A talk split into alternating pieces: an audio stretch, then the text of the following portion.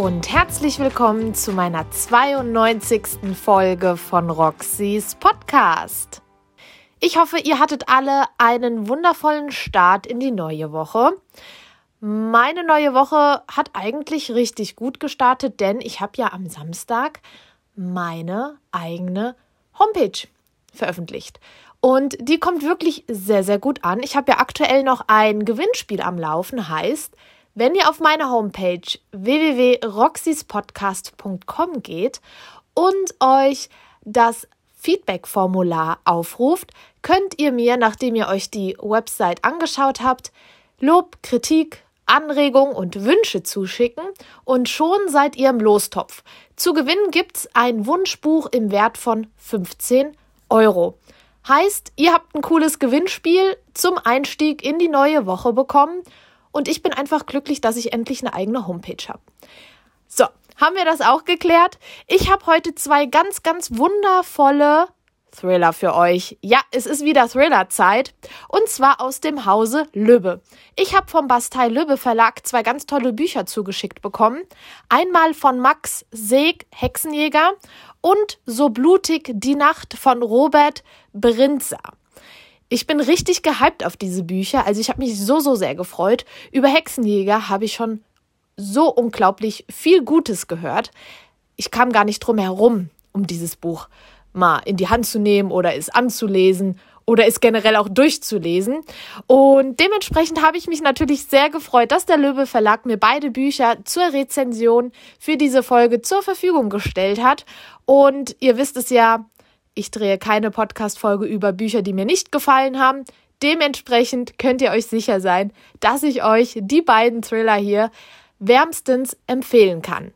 Ich habe jetzt die Qual der Wahl, mit welchem Buch ich anfange. Ich habe mir jetzt einfach mal Hexenjäger geschnappt von Max Seeck und ich lese euch jetzt zuallererst den Klappentext vor und danach machen wir so weiter, wie ihr es gewohnt seid. Also macht es euch gemütlich, los geht's! Der Mörder geht nach einem perfiden Plan vor. Detailgetreu stellt er die Morde einer Bestseller-Trilogie nach.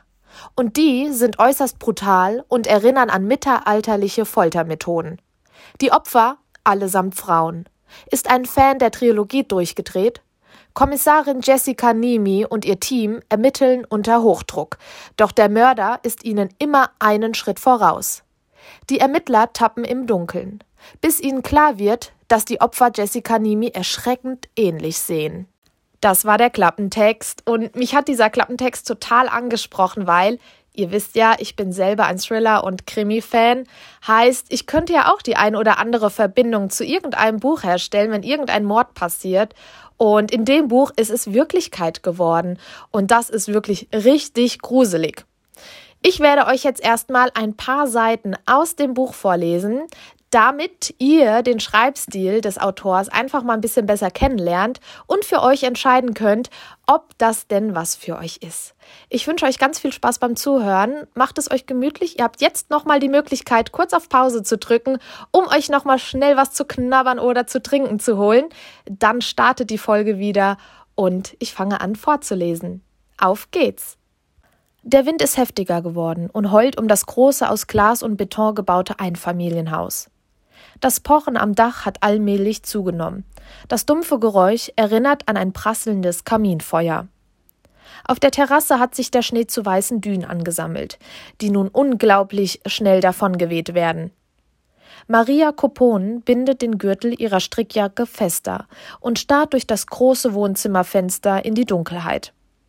Sie betrachtet das zugefrorene Meer, das in dieser Jahreszeit einem flachen Acker verblüffend ähnlich sieht. Und dann den von kniehohen Lichtsäulen beleuchteten Weg, der zum Bootssteg führt. Maria krallt die Zehen in den Florteppich, der fast den ganzen Fußboden bedeckt. Im Haus ist es warm und gemütlich. Dennoch ist sie unruhig und selbst kleine Dinge regen sie übermäßig auf. Wie zum Beispiel diese verdammt teuren Gartenlampen, die einfach nicht richtig funktionieren wollen. Maria schreckt aus ihren Gedanken, als sie merkt, dass die Musik verstummt ist. Sie geht am Kamin vorbei zu dem riesigen Regal, in dem die fast 400 Vinylplatten umfassende Sammlung ihres Mannes in 5 säuberlichen Reihen Platz gefunden hat. Maria hat sich im Laufe der Jahre daran gewöhnen müssen, dass in diesem Haus Musik nicht aus dem Smartphone gespielt wird. Auf Vinyl ist der Sound verdammt viel besser. Das hat Roger schon vor Jahren gesagt, als Maria zum ersten Mal vor der Sammlung stand. Damals waren es über 300 Schallplatten, fast 100 weniger als jetzt. Dass die Zahl der Platten in der Zeit ihres Zusammenlebens vergleichsweise wenig gestiegen ist, erinnert Maria daran, wie lange Roger schon vor ihr gelebt hat. Ohne sie. Maria selbst war vor Roger nur mit einem Mann zusammen. Die Beziehung, die in der Oberstufe begonnen hatte, führte zur Hochzeit in jungen Jahren und endete, als Maria dem berühmten Schriftsteller begegnete. Im Gegensatz zu Roger hat sie nie Gelegenheit gehabt, das Single-Dasein auszuprobieren. Manchmal wünscht sie sich, auch sie hätte all das erleben dürfen. Zielloses Umherstreifen, Selbstfindung, unverbindliche Beziehung, Freiheit. Es stört sie nicht, dass Roger 16 Jahre älter ist. Was an ihr nagt, ist die Sorge, dass sie eines Tages von einer Rastlosigkeit gepackt wird, die nur nachlässt, wenn man sich oft genug ins Unbekannte stürzen kann. Genau das hat Roger in seinem früheren Leben getan.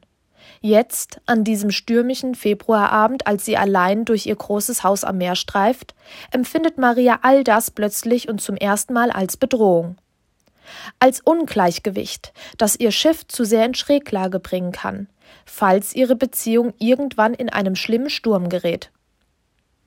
Maria hebt den Tonarm an, nimmt Bob Dylans Blonde on Blonde vom Plattenteller und steckt die Scheibe vorsichtig in die Hülle, auf der der junge Künstler in brauner Wildlederjacke und schwarz-weiß kariertem Schal selbstsicher und mürrisch in die Kamera blickt. Sie stellt die Platte zurück und wählt, aufs Geratewohl, eine neue vom Ende der alphabetisch geordneten Sammlung. Bald darauf klingt nach kurzem Rauschen die honigweiche, gefällige Stimme von Stevie Wonder aus den Lautsprechern. Und dann sieht Maria es wieder, diesmal aus dem Augenwinkel. Die Lichtsäule, die dem Ufer am nächsten steht, schläft kurz ein und leuchtet dann wieder auf.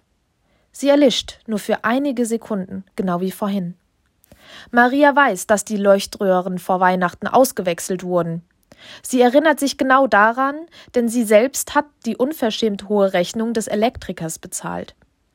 Und eben deshalb macht diese Kleinigkeit sie wütend. Maria schnappt sich ihr Handy und schreibt eine Nachricht an Roger.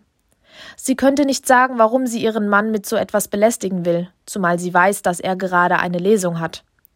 Vielleicht steckt dahinter ein plötzlicher Anfall von Einsamkeit, in den sich eine Brise Unsicherheit und grundlose Eifersucht mischen.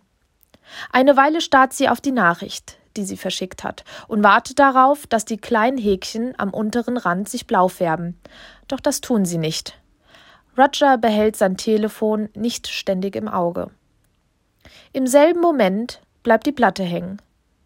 What I'm about to, what I'm about to.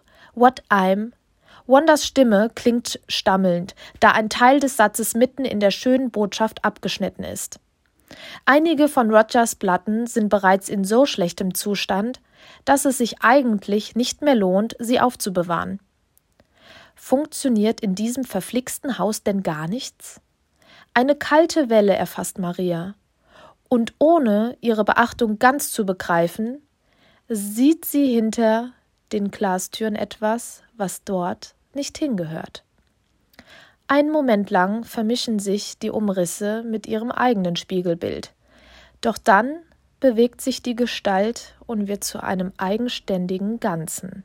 Und hier kommt jetzt der allseits unbeliebteste Satz der Folge, und zwar: Hier höre ich auf vorzulesen. Ihr möchtet ja immer, dass ich immer weiterlese, aber das ist natürlich nicht möglich. Ich denke, das war eine ganz coole Stelle, an der ich aufgehört habe vorzulesen, denn es war das komplette erste Kapitel. Und ja, Maria ist wohl nicht alleine zu Hause. Mal sehen, wie es weitergeht. Ihr wisst, ich spoiler nicht in meinen Folgen. Deshalb kommen wir jetzt direkt zu den Informationen des Buchkaufs. Und zwar bekommt ihr das Taschenbuch für 16 Euro, das E-Book kostet 12,99 € und das Buch an sich hat 443 Leseseiten, ist also etwas dicker. Jetzt kommen wir zu meinem Fazit, denn wir haben ja noch ein Buch vor uns. Ich bin total begeistert. Es war mein erstes Buch des Autors, deshalb kann man da immer so schön neutral rangehen, ja. Max Seeck hat wirklich einen so fesselnden Schreibstil und die raschen Perspektivenwechsel, die sorgen dafür, dass halt immer was los ist, ja, und der Leser überhaupt nicht dazu kommt, dieses Buch aus der Hand zu legen.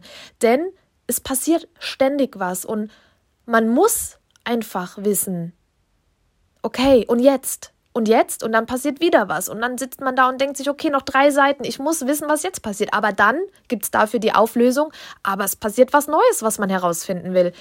Es ist unglaublich gut geschrieben. Man merkt richtig diese Dramatik in dem Buch. Der Autor bringt diese Dramatik und diese Spannung so gut zu Blatt. Ich hatte diese 443 Leseseiten. Es ist wirklich dicker als manch anderer Thriller. Ich hatte die in 0, nichts durchgelesen. Ich habe die Seiten nicht überflogen, gefühlt schon, aber es war einfach ein unglaublich gutes Leseerlebnis. Deshalb eine absolute Leseempfehlung meinerseits. Die Story an sich hatte ich am Anfang schon gesagt, dass ich total begeistert war, alleine beim Klappentext lesen. Ich finde es eine so grandiose Idee, einfach einen Thriller-Autor zu nehmen, der einfach Bücher rausbringt, die sich einer als Vorbild nimmt, ja. Es ist bestimmt auch schon mal in echt passiert, sowas. Jetzt vielleicht nicht auf diese Art und Weise, aber bestimmt mit einer Grundlage von irgendeinem anderen Buch. Und bevor ich jetzt hier irgendwie in Spoilern komme oder mich hier verplapper, kommen wir doch zum zweiten Buch der heutigen Folge. Und hier geht's genauso spannend weiter. Ich weiß auch nicht. Also diese Folge ist bestimmt einer der spannendsten Folgen überhaupt. Und zwar geht es um So blutig die Nacht von Robert Bryndza. Von dem Autor habe ich bisher auch noch nichts gelesen. Und genau deshalb bekommt ihr jetzt zuallererst den Klappentext. Los geht's. Vor 16 Jahren entkam sie einem Serienmörder. Nun ist er zurück. Nach einer beinahe tödlichen Begegnung mit einem Serienkiller hat die Ex-Polizistin Kate Marshall ihr Leben wieder im Griff. Denn durch das erlittene Trauma stürzte sie ab, verfiel dem Alkohol und schied gebrochen aus dem Polizeidienst aus. 16 Jahre später ist sie trocken und arbeitet als Dozentin für Kriminologie an der Ashden University. Doch dann zieht eine E-Mail Kate in die Welt des Mörders zurück. Der Vater eines vor 20 Jahren verschwundenen Mädchens vermutet, dass seine Tochter Opfer des Serienmörders wurde. Gleichzeitig wird eine neue Leiche gefunden. Das Mädchen wurde nach demselben Modus operandi getötet wie damals. Doch der Killer sitzt noch hinter Gittern. Das war der Klappentext und auch diese Story hört sich unglaublich spannend an. Wir versetzen uns in die Ex-Polizistin Kate Marshall, die nach einem Trauma eine gebrochene Frau ist. Sie findet sich in ihrem Leben nicht mehr zurecht, sie verliert ihren Job, sie wird alkoholabhängig, wird aber 16 Jahre später trocken und hat ihr Leben soweit wieder auf die Reihe gekriegt, hat einen neuen Job und lebt ihr Leben, aber wird wieder zurückgeworfen, denn ihre alten Wunden werden wieder geöffnet sozusagen und es wird wirklich richtig, richtig spannend in dem Buch. Zu meinem Fazit kommen wir ja später. Ich lese euch auch hier ein paar Seiten des Buches vor, damit ihr auch den Schreibstil von diesem Autor, von Robert Bryndza, kennenlernen könnt. Deshalb, ihr habt wieder die Chance, Pause zu drücken, euch noch Nachschub zu holen und dann geht's weiter. Los geht's! Herbst 1995, Kapitel 1. Detective Constable Kate Marshall befand sich im Zug nach Hause, als ihr Telefon klingelte. Es brauchte einen Moment der Suche in den Taschen ihres langen Wintermantels, bevor sie das Gerät in der Innentasche fand. Nachdem sie das große, ziegelartige Mobiltelefon herausmanövriert hatte, zog sie die Antenne aus und ging ran. Es war ihr Boss, Detective Chief Inspector Peter Conway. »Sir, hallo?« »Endlich, sie geht ran«, kam von ihm barsch und ohne Begrüßung. »Ich habe sie angerufen, mehrfach.« Was hat es für einen Sinn, eines dieser neuartigen Mobiltelefone dabei zu haben, wenn sie nicht rangehen, verdammt? Entschuldigung, ich bin den ganzen Tag zur Urteilsverkündung im Fall Travis Jones bei Gericht gewesen. Jemand, der mit seinem Hund spazieren war, hat im Crystal Palace Park die Leiche einer jungen Frau gefunden, fiel er ihr ins Wort. Nackt. Bissspuren am Körper. Plastiktüte über dem Kopf. Der Nine Elms Cannibal? Operation Hemlock, Sie wissen, dass ich die Bezeichnung nicht leiden kann. Kate hätte gerne entgegnet, dass sich der Name auf Lebenszeit festgesetzt hatte, doch Conway gehörte nicht zu den Vorgesetzten, die scherzhafte Bemerkung gutierten. Die Presse hatte den Spitznamen vor 2 Jahren geprägt. Damals hatte man die 17-jährige Shelley Norris auf einem Schrottplatz in der Nine Elms Lane im Südwesten Londons gefunden, unweit der Themse. Genau genommen biss der Mörder seine Opfer nur.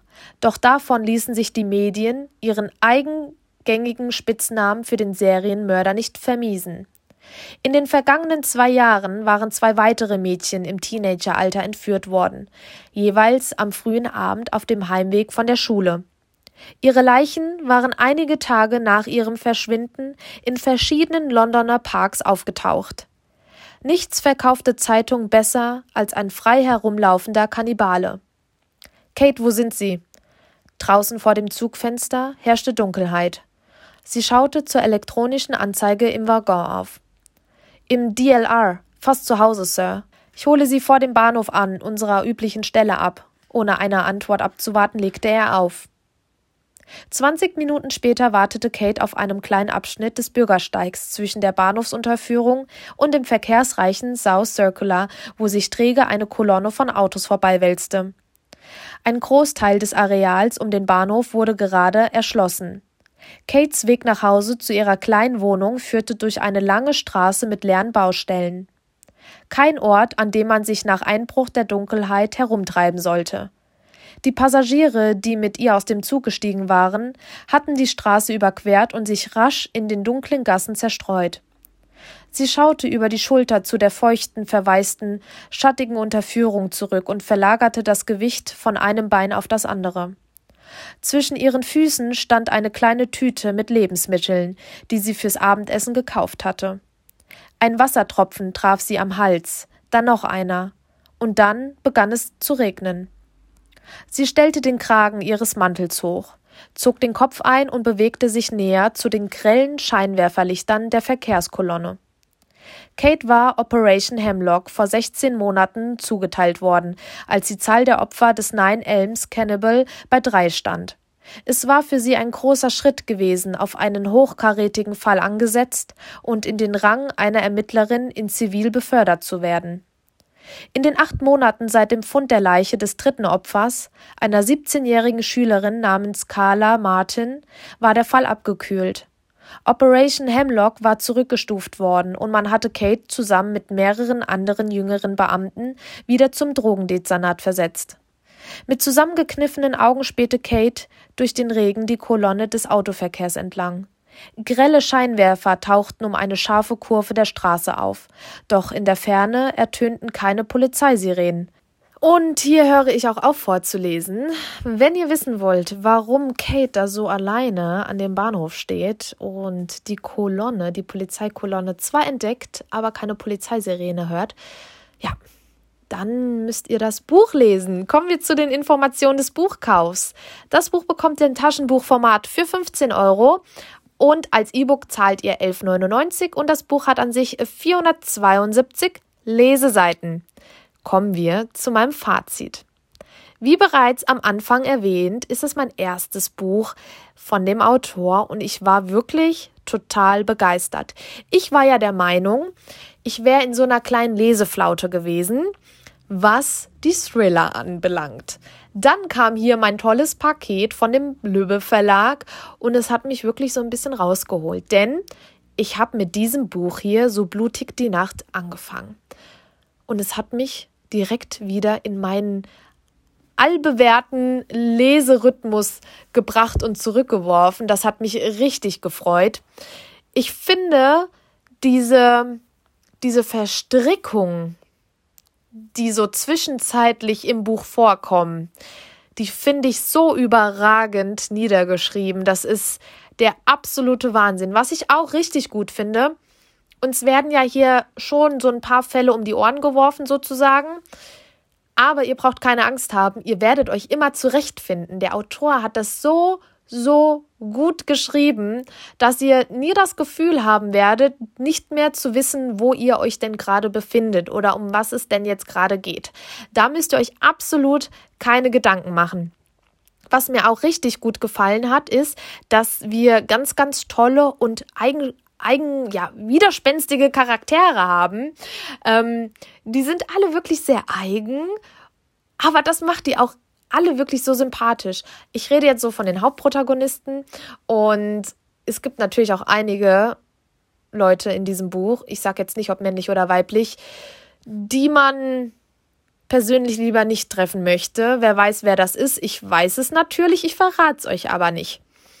Ich habe mich auch sehr darüber gefreut, dass wir hier ganz viel Details erfahren. Heißt, wir kriegen ganz viel umschrieben. Ja, also es ist alles wirklich sehr detailgetreu und sehr detailliert beschrieben, was ich als Leser, also als regelmäßige Leserin, sehr, sehr wichtig finde. Denn umso konkreter es beschrieben ist, desto konkreter sind ja auch meine Vorstellungen. Und das hat der Autor wirklich grandios umgesetzt. Und somit habe ich euch heute wirklich zwei richtig gute Thriller vorgestellt. Also, wenn ihr noch kein Thriller-Fan sein solltet oder euch an dieses Genre noch nicht rangetraut habt, greift zu. Ich kann es euch nur wärmstens empfehlen. Oder wenn ihr irgendwie denkt, ich glaube, ich habe schon zu viel Thriller gelesen. So diese Unterhaltung haben wir ja ganz oft auf Instagram. Ich schreibe da mit ganz vielen von euch und da kommt dieses Thema immer mehr auf. Leute, wenn ihr gerade zuhört, ich hab's. So blutig die Nacht oder Hexenjäger müsst ihr lesen. Unbedingt! Ich bedanke mich jetzt nochmal beim Verlag, beim Bastei Lübbe Verlag. Vielen, vielen Dank für dieses wundervolle Paket. Ich habe mich wirklich sehr gefreut und ich bin auch keinesfalls enttäuscht worden. Ich bin richtig glücklich, da wieder so einen positiven Leseschub bekommen zu haben. Wenn ihr Fragen zu den Büchern habt, dann freut sich das Team vom Bastei Lübbe Verlag sehr, sehr gerne, wenn ihr euch über Instagram oder per E-Mail meldet. Jetzt habe ich gerade sehr, sehr gerne gesagt, das hat gerade überhaupt nicht gepasst, gell? Der Bastei Lübbe Verlag freut sich sehr, sehr gerne. Okay, ich lasse es jetzt einfach drin. Ich hoffe, es macht mich sympathisch. Der Bastei Lübbe Verlag, das Team, freut sich natürlich mega dolle, das hört sich besser an, wenn ihr sie über Instagram oder E-Mail kontaktiert. Ihr könnt euch da auch sehr, sehr gerne Leseempfehlungen einholen. Heißt, wenn ihr denen schreibt, hier, mir hat das Buch Hexenjäger sehr gut gefallen, was habt ihr noch so im Verlag, was so ähnlich ist, da schicken die euch eine Antwort zurück. Müsst ihr unbedingt mal ausprobieren. Wir sind am Ende meiner heutigen Folge angekommen. Ich hoffe, ihr habt eine ganz, ganz tolle Restwoche. Wir hören uns am Sonntag. Und am Sonntag gibt's wieder ein Interview. Ich verrate nichts Näheres, denn nein, es wird eine Überraschung. Ich sag nichts. Habt einen wundervollen Tag oder Abend. Ich weiß ja nicht, wann ihr diese Folge hören werdet. Fühlt euch gedrückt und ich freue mich auf die nächste Folge. Bis dann. Tschüss.